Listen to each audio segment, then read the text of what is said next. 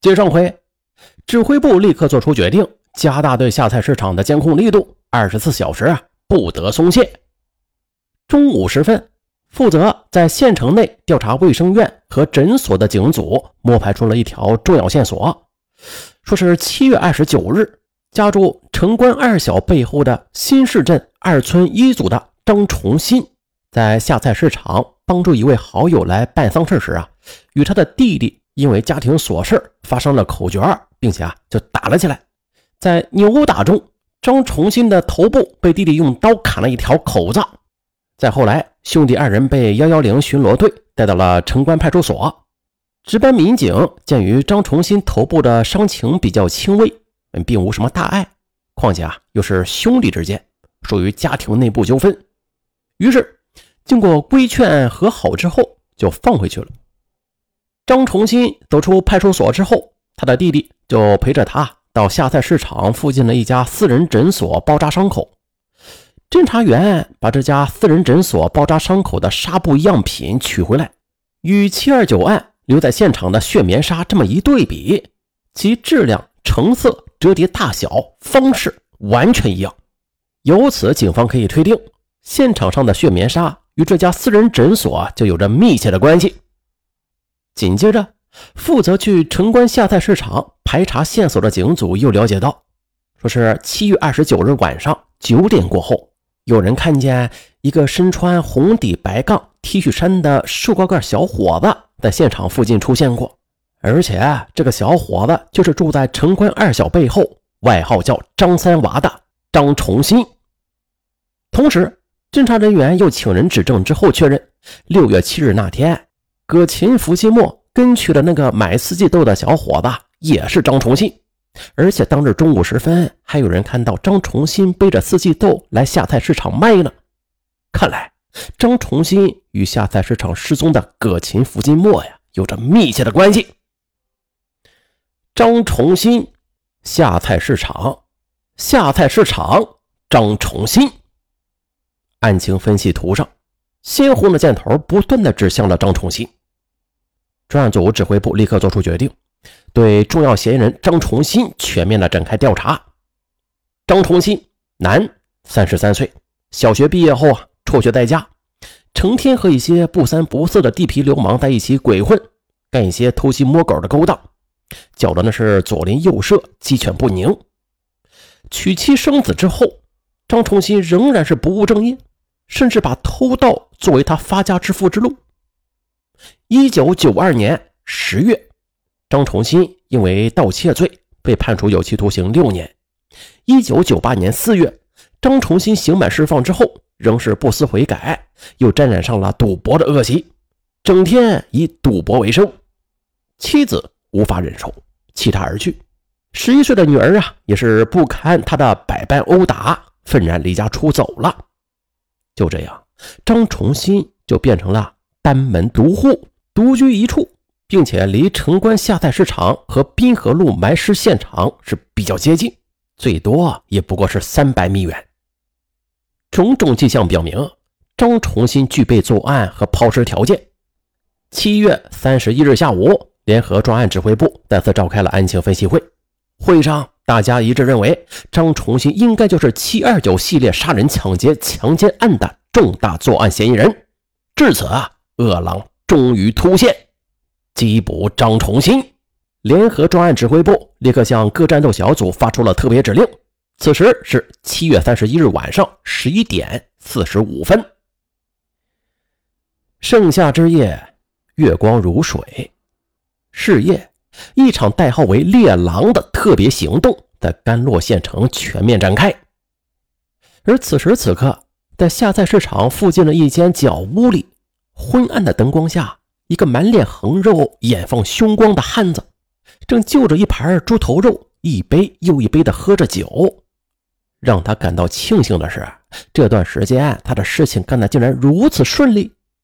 尽管这段时间这警察呀都把甘洛县城抄了个底儿朝天吧，可是他今夜却还能够安安稳稳地坐在家里吃肉喝酒，这全仗着是他做事干净利落。而且心狠手辣，这是他近两年来总结出的一套经验。喝着喝着，他的眼前忽然幻化出了一个女人的面孔来，他一眼就认出来了。这个女人曾经与他同床共枕过，而且还给他生了个女儿。但是他又恨死了那个女人，因为那个女人竟是如此的绝情，离他而去。本来嘛，现如今哪个男人不打打麻将、打打牌的？可单单就是为了这个，那个女人就和他一直闹。还打过他呀！发誓再也不与麻将沾边了。为此呀，他还剁过自己的一根手指头。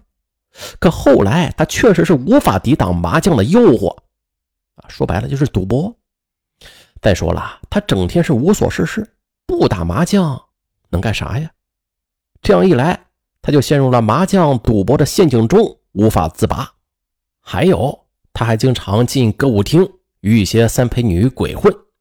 但是这运气不好啊，难言之隐的性病竟也被染上了。这呀不是运气不好啊，这是这是必然的。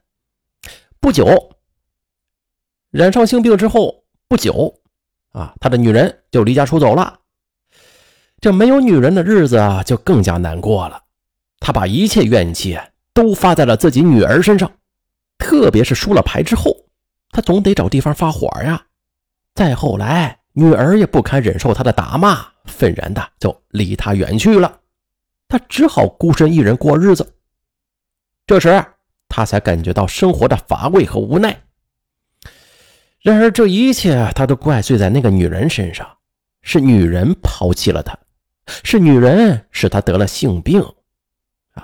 哎，呀，对女人就恨之入骨了。他发誓要报复女人，于是啊，他便向女人。展开了杀戮。他没有想到的是，他在对女人动刀时啊，竟然充满了快感，而尤其是那些女人们，呃，在他的屠刀面前，没有一个敢向他反抗，而是不断的向他哀求，显得是那样的软弱无能。每当这时，他才感到真正的做了一回男人。这两年来。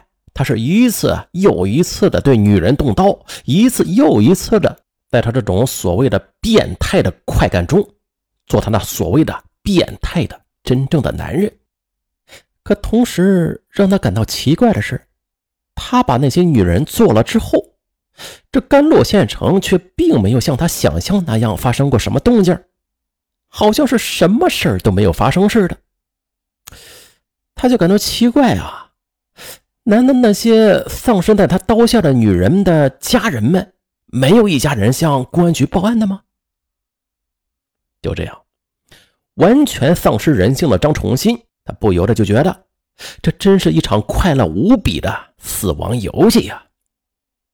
近段时间，张重新好像感觉到了什么，他发现这下菜市场成天都有些不同寻常的人在那里寻访着什么。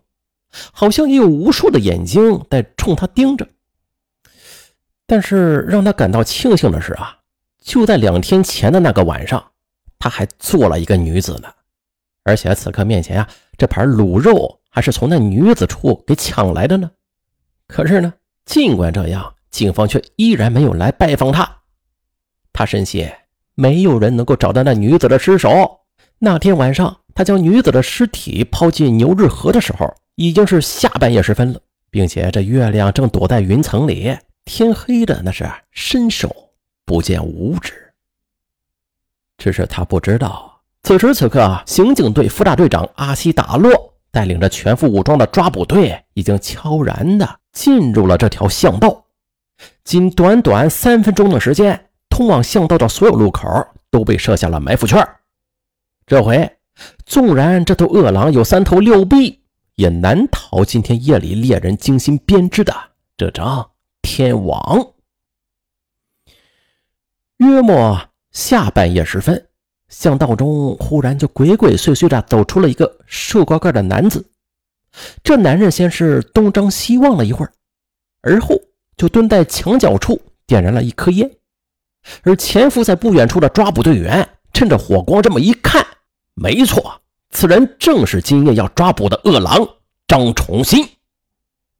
上，抓住他！